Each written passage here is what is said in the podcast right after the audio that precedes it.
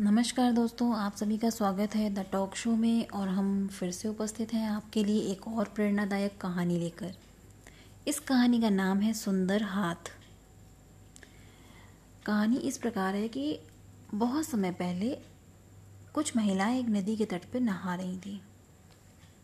वे सभी नहाने के बाद किनारे पर बैठ गईं और एक दूसरे से वार्तालाप करने लगीं।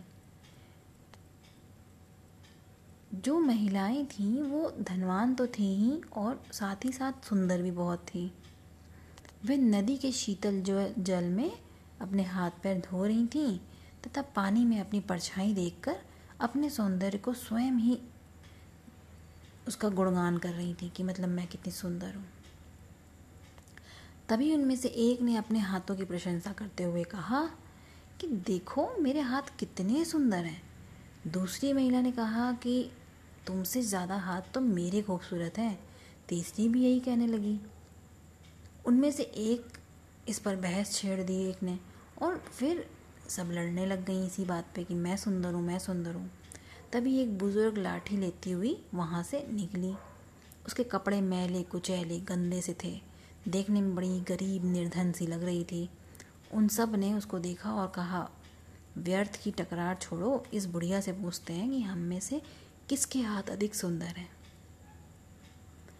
उन्होंने बुज़ुर्ग महिला को पुकारा ए बुढ़िया ज़रा इधर आ और ये बता कि हम में से किसके हाथ अधिक सुंदर हैं?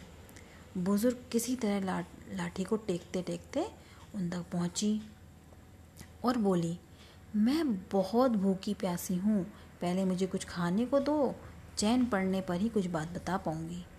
वे सब महिलाएँ हंस पड़ी और एक स्वर में बोली जा भाग, हमारे पास कोई खाना वाना नहीं है। ये भला हमारी सुंदरता को क्या पड़ेगी वहीं थोड़ी ही दूर पर एक मज़दूर महिला बैठी थी और वह देखने में सामान्य थी, लेकिन मेहनती और विनम्र थी। उसने बुज़ुर्ग को अपने पास बुलाकर प्रेम से बिठाया और अपनी पोटली से खाना निकालकर उसको आधा खाना दे दिया। फिर नदी से लाकर ठंडा पानी पिलाया। फिर उस मज़दूर महिला ने उसके हाथ पैर धोए और अपनी फटी धोती से पहुँच कर साफ़ कर दिए। इससे बुज़ुर्ग महिला को बड़ा आराम मिला।